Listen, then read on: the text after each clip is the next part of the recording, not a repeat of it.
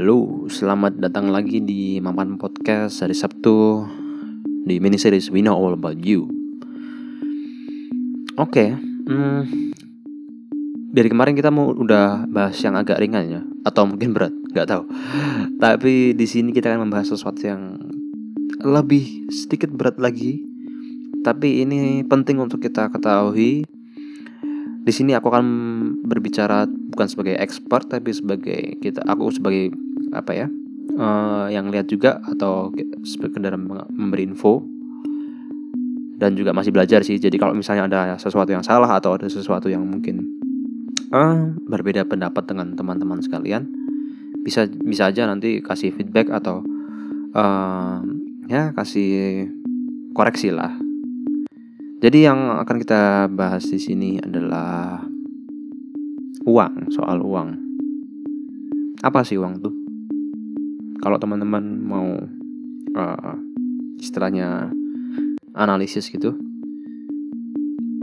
uang kan adalah sebuah alat ya, alat uh, pembayaran.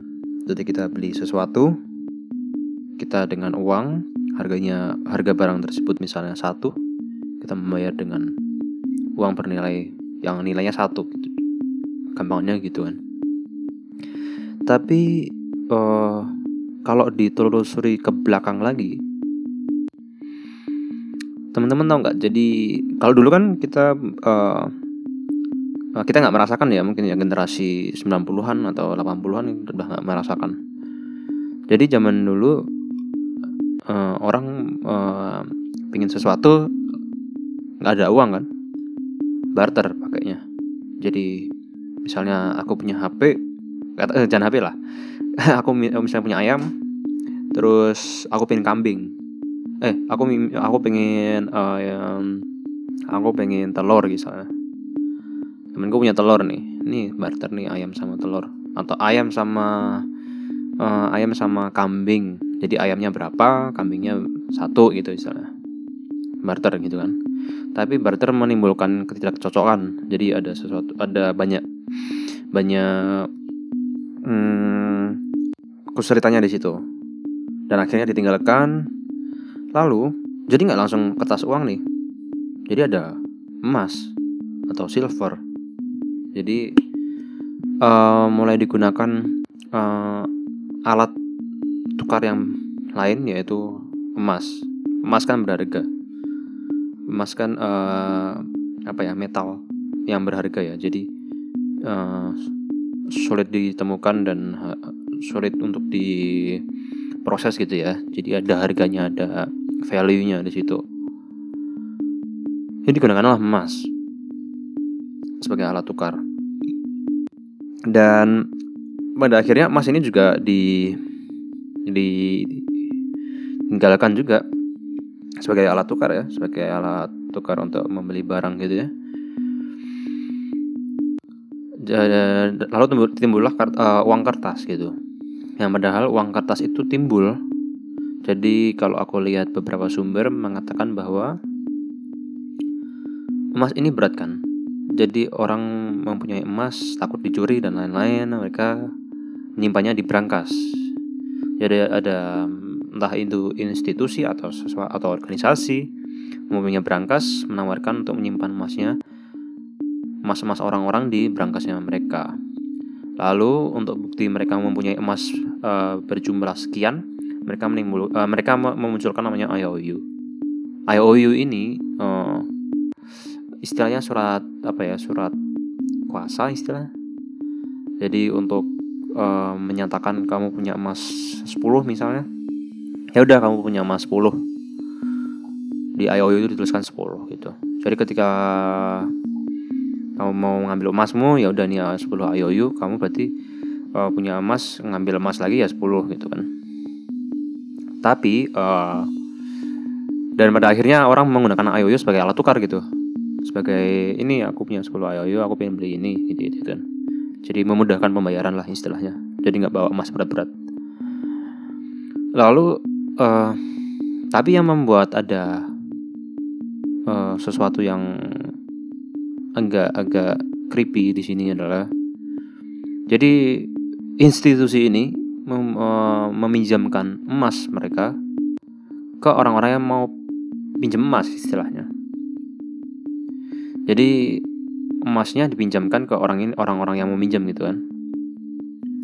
Dan orang-orang yang minjam ini ngambil emas dari orang-orang yang sudah menaruh emasnya di berangkas tersebut gitu. Pada akhirnya emas tersebut jumlahnya tidak sesuai dengan IOU yang dikeluarkan yang ada pada saat itu. Jadi timbullah uh, inflasi. Jadi satu emas harganya bukan satu lagi gitu misalnya. Uh, maksudnya satu emas bukan satu satu IOU lagi gitu. Bisa jadi dua bahkan sepuluh gitu kan. Ini yang mengerikan. Jadi uh, pada akhirnya emas habis dan ya sudah ya akhirnya pada tahun 71 Amerika me mengeluarkan dolar uh, tidak berdasarkan masa lagi gitu. Jadi ini cukup cukup apa ya hmm, mengerikan gitu ya. Jadi tidak ada tidak ada dasar lagi ini dolar ini segini tuh uh, harganya segini karena emasnya ada segini gitu kan udah udah nggak kayak gitu lagi gitu. Jadi ini cukup mengerikan lalu uh, apa lagi ya? Yang mau dibahas di sini. Soal emas itu eh soal keuangan ini cukup cukup rumit. Karena apa ya? Uh, mindset kita udah dibuat sedemikian rupa bahwa oh ya uang ini segini karena kita percaya percaya aja kita negara negara yang mengeluarkan uang gitu kan. Padahal bukan negara yang mengeluarkan uang. Yang mengeluarkan uang itu adalah private banks atau central banks central uh, kalau central banks dia uh, mengontrol inflasi deflasi gitu ya. Jadi uh, ya ini cukup tricky. Uh, kalau teman-teman mau lihat lebih info lebih detail lagi ada di YouTube orang-orang sudah membahas. Ada satu kartun animasi yang pernah di, uh, dikasih tahu sama teman saya juga yang juga membukakan mata saya bahwa sebenarnya selama ini adalah hanya sebuah sistem gitu. Itu ada animasi animasi satir ya. Animasi satir gitu soal uh, gimana pada awalnya monetary system itu bekerja gitu. Oh ya kalau nggak salah ingat dulu tuh mumpung ingat ya. Jadi dulu aku pernah lihat juga ada info bahwa uh, emas satu gramnya itu dua rupiah. Jadi hampir mendekati satu rupiah. Jadi ini cukup itu pada zaman Soekarno ya. Jadi uh, ya cukup me, apa ya cukup dekat dengan nilai satu rupiah. Jadi hampir sangat-sangat udah sangat-sangat adil lah di situ. Tapi pada akhirnya Soekarno dilengserkan. Dan ya dress is history gitu ya. Jadi teman-teman kalau ada mau ngulik lagi ya bisa. Oke jadi lanjut lagi.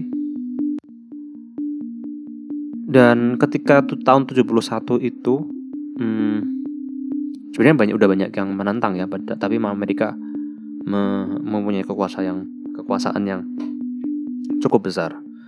Jadi banyak yang entah tidak berani atau tidak mampu untuk melawan uh, sistem, sistem keuangan pada saat itu.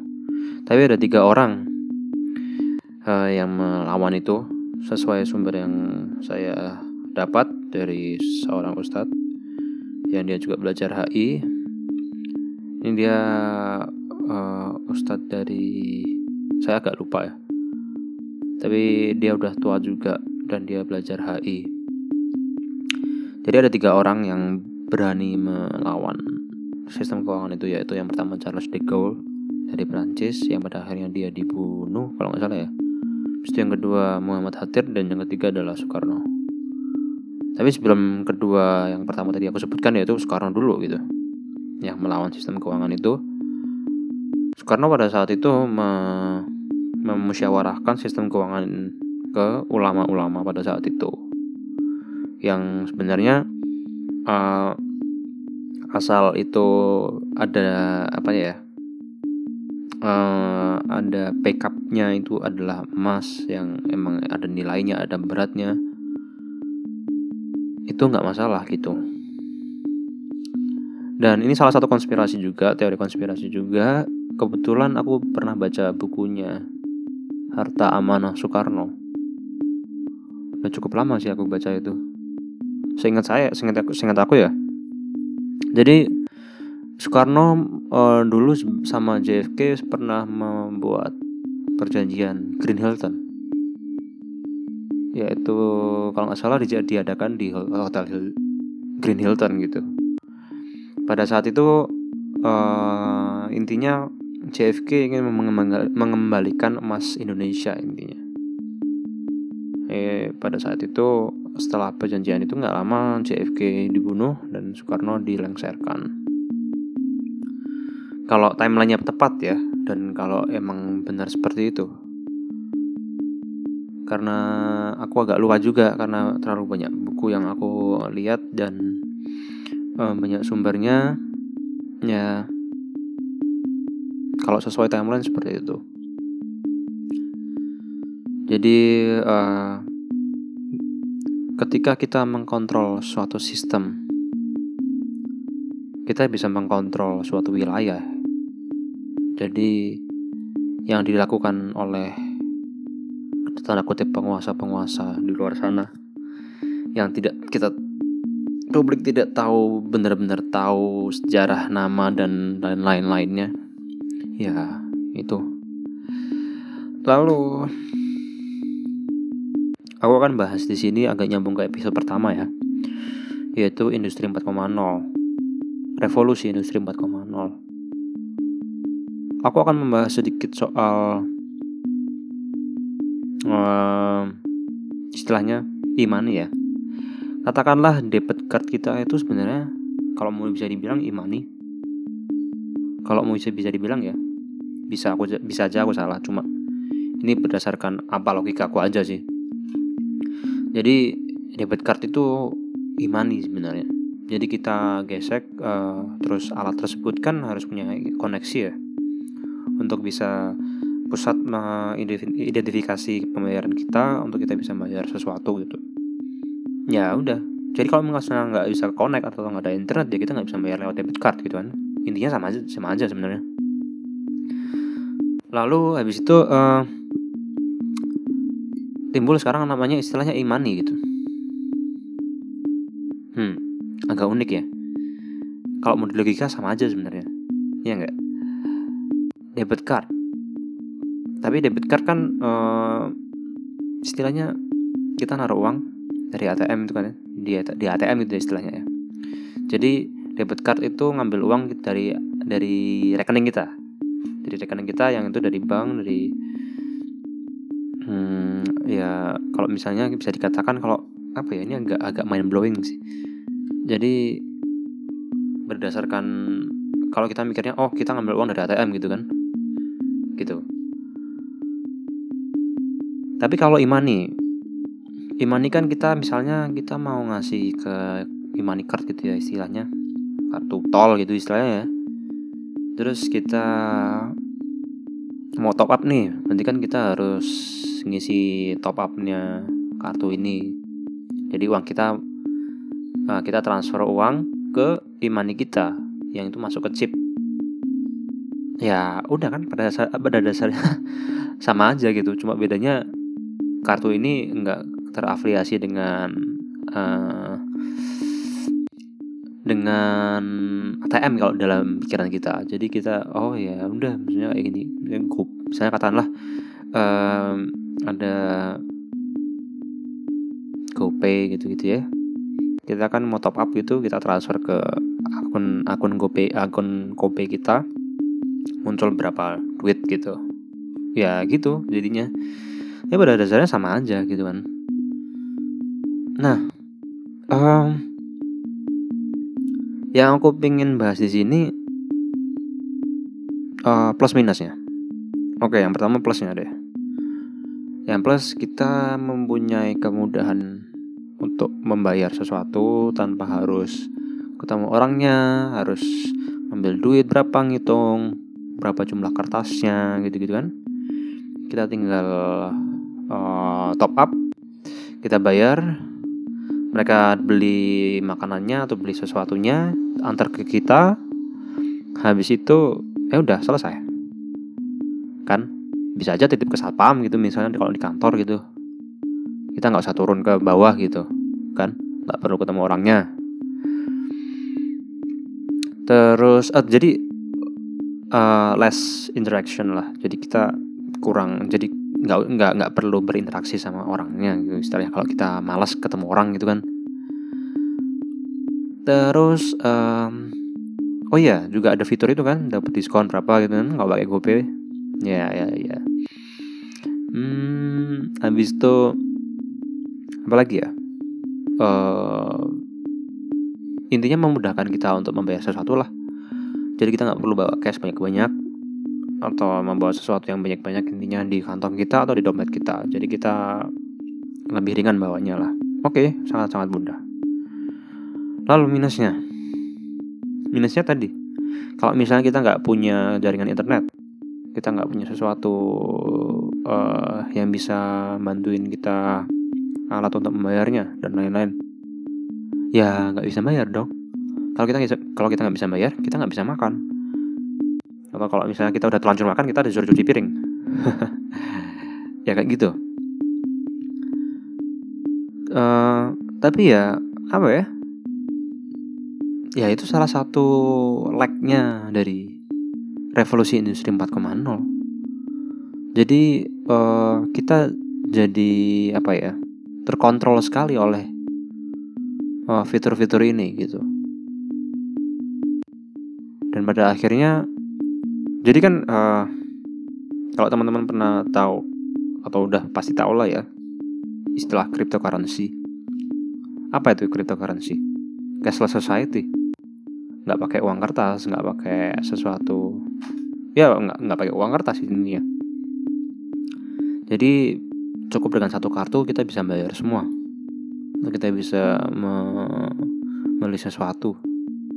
Gitu kan tapi kan cryptocurrency ini kan di eh, dimiliki oleh private private sector gitu. Oleh beberapa orang aja. Jadi ketika kita melawan atau kita melakukan sesuatu yang tidak disukai oleh mereka ya udah di cut gitu kan. Karena semua digital semua terkoneksi. Jadi orang bisa me, mengkat seenaknya lah kalau misalnya mereka nggak suka sama kamu gitu ya jadi uh, lagnya di situ. Kita kita dapat dikontrol oleh satu perusahaan atau satu private sector yang bakal merugikan kita kalau misalnya kita terlalu uh, mele me melebih-lebihkan menuhankan uh, cashless society inilah istilahnya. Karena apa ya uh, dari sumber daya David Icke yang pernah aku share di story nggak nggak apa-apa maksudnya ini memudahkan asal tetap ada uang kertas di dalam sirkulasi sistem keuangan ini gitu. Karena ketika kita, kita tidak mempunyai lagi uh, uang kertas yang sebagai benda alat tukar itu, ya katakanlah oke okay lah ya udahlah kita nggak bisa pakai emas gitu ya.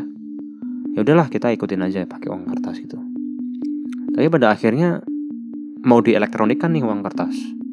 Dan kalau misalnya semua di, udah dielektronikan, kita tidak punya sesuatu cara membayar cara lain untuk membayar sesuatu. Jadi satu-satunya pilihan kita adalah menggunakan electronic money. Yang padahal electronic money itu kalau dipikir nggak ada barangnya, nggak ada bendanya, nggak ada ukurannya, nggak ada uh, real thingnya itu nggak ada gitu loh. Jadi um, ya istilahnya mengawang-awang lah. Oh iya di sini di di ini kok di di akunku ada kok ini lima belas ribu gitu. Tahu dari mana? Kan? Karena pada dasarnya itu kan uh, hanya tulisan di digital gitu ya. Tahu dari mana kita benar-benar ada jaminan di situ? Ada 15 ribu. Bisa jadi enggak? Kalau mm, uh, teman-teman tetap uh, ada perspektif lain silahkan nanti kita bisa diskusi juga gitu kan. Sangat-sangat menarik ini untuk dibahas. Jadi iman itu nggak ada karena nggak ada dasarnya gitu. Nggak ada nggak ada apa ya maksudnya kecuali kalau tetap ada uang kertasnya ya. Kalau kalau ada uang kertasnya kan kita bener-bener oh dari uang dari bank kita punya uang segini gini, gini. aku sebenarnya ada beberapa hal yang aku ingin ungkap tapi menurutku ini sangat-sangat sensitif. Jadi mungkin off uh, off the record aja. Nanti kalau misalnya ada mau diskusi jadi uh, menurut teman-teman gimana? Apakah imani imani itu atau cashless society itu akan muncul di masa depan dalam waktu dekat ini? Dan benar-benar kita benar-benar cashless? Apakah teman-teman mau dengan cashless? Maksudnya benar-benar jadi cashless? Kita nggak punya uang kertas lagi? Ya itu salah satu satu satunya hmm, uh, benda yang nyata yang ada di tangan kita atau teman-teman memilih untuk tetap stay tradisional tapi tapi uh, stay basic tapi ya aman-aman aja. Aku pernah baca di artikel gitu kayak bahwa orang-orang yang tidak uh, pengen tetap uh, uang ini berdasarkan emas itu sebenarnya adalah hidup di zaman lampau ya karena mungkin ya belum tentu masa depan itu uh, kalau dilebih-lebihkan atau kalau terlalu berlebihan itu juga bagus gitu. Karena no freedom lagi. Kita nggak punya freedom lagi. Karena bahkan financially financially kita dikontrol. Itu sangat menakutkan sih kalau menurutku. Karena aku aku sih nggak mau ya. Sorry aja. Jadi uh, itu. Oh ya dan kalau mau dilihat uh, cara untuk untuk benar-benar kalau emang benar-benar beberapa segelintir orang ini pengen membuat dunia ini cashless yaitu adalah dengan me mentrenkan sesuatu. Jadi di Sweden itu udah udah banyak ya maksudnya teknologi yang dipakai mereka untuk menjadi cashless society gitu. Ya mereka benar-benar menutup bank dan cabang-cabang ya kalau nggak salah ya. Udah ditutup jadi mereka less in, uh, uh, kurang interaksinya lah dengan bangkir-bangkir. Jadi mereka ya udah benar-benar cashless. Bayar bahkan kata mereka untuk membayar permen pun mereka cashless gitu. Pakai imani yang itu sangat-sangat ditrenkan oleh mereka gitu. Jadi ada sesuatu ini di sini. Tapi ya untuk di episode selanjutnya aja ya. Jadi oh ya uh, jadi apa ya solusinya kalau kayak gitu? Kalau aku sih ngeliat dari beberapa uh, diskusi dengan teman-teman juga dan beberapa narasumber yang aku lihat di YouTube juga um, satu-satunya untuk tetap mem mempertahankan nilai uang kita yaitu adalah dengan menggunakan emas. Dengan kita membeli emas karena emas kan zero inflation. Jadi kita akan menggunakan jadi kalau misalnya teman-teman jadi jangan pakai emas untuk investasi. Jadikan emas sebagai uh, sumber eh jadikan emas sebagai uh, ini untuk menetapkan nilai uang kertas kita. Katakanlah satu gram sekarang oh ya btw sekarang 22 Januari emas naik emas naik 11 ribu. Karena beberapa faktor salah satunya adalah virus corona dan orang-orang udah mulai membeli emas karena uh, emas adalah emas nggak punya inflasi. Jadi istilahnya pelampung lah. Kalau ada krisis ekonomi itu emas tuh pelampung. Jadi kalau aku saranin teman-teman ya nih nyambung lagi ke sini. Uh, diskusi teman-teman tadi emas itu untuk menyimpan uh, harga uang kita. Kan uang kan uh, terus ya ada naik turun rupiah dari dulu zaman dulu berapa terus sekarang berapa gitu kan. Berubah-berubah ya. Sedangkan emas enggak. Jadi untuk mengkeep uh, nilai uang kertas kita itu salah satu satu-satunya adalah dengan menggunakan emas. Jadi ya jadikan emas itu adalah sebagai pelampung buat kita sih. Ini juga aku baru tahu dari beberapa teman diskusi juga terus ya satu salah satunya ya emas itu. Mungkin selain properti ya kalau mau investasi mungkin properti atau apa. Tapi kalau uh, untuk menyimpan harga uang kertas kita ya dengan emas.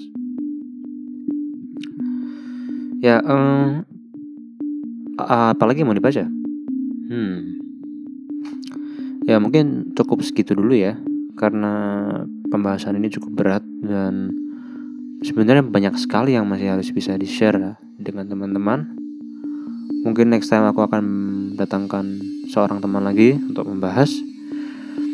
Uh, maaf sekali ini kalau misalnya ada noise ada sedikit renovasi di tempat tinggalku. Jadi ini juga tagnya bagi-bagi. Kalau ada teman-teman ada saran yang mau dibahas di Bina All About You ini bisa DM di @mapan.podcast di Instagram dan jangan lupa follow juga. Dan juga follow kita di Spotify at Mapan Podcast. Juga kita udah ada di di Apple Podcast. Jadi uh, bakal banyak episode-episode dari teman-teman juga di mini series yang lain yang menarik-menarik juga. Jangan lupa di uh, pantengin juga didengerin. Kita akan selalu share sesuatu yang berguna bagi teman-teman. Mudah-mudahan kita bisa saling membantu satu sama lain ya dengan memberikan informasi yang berguna gitu. Um, oh ya stay safe. Jangan uh, intinya uh, jangan selalu mengikuti tren lah. Kadang-kadang kita harus keluar dari arus.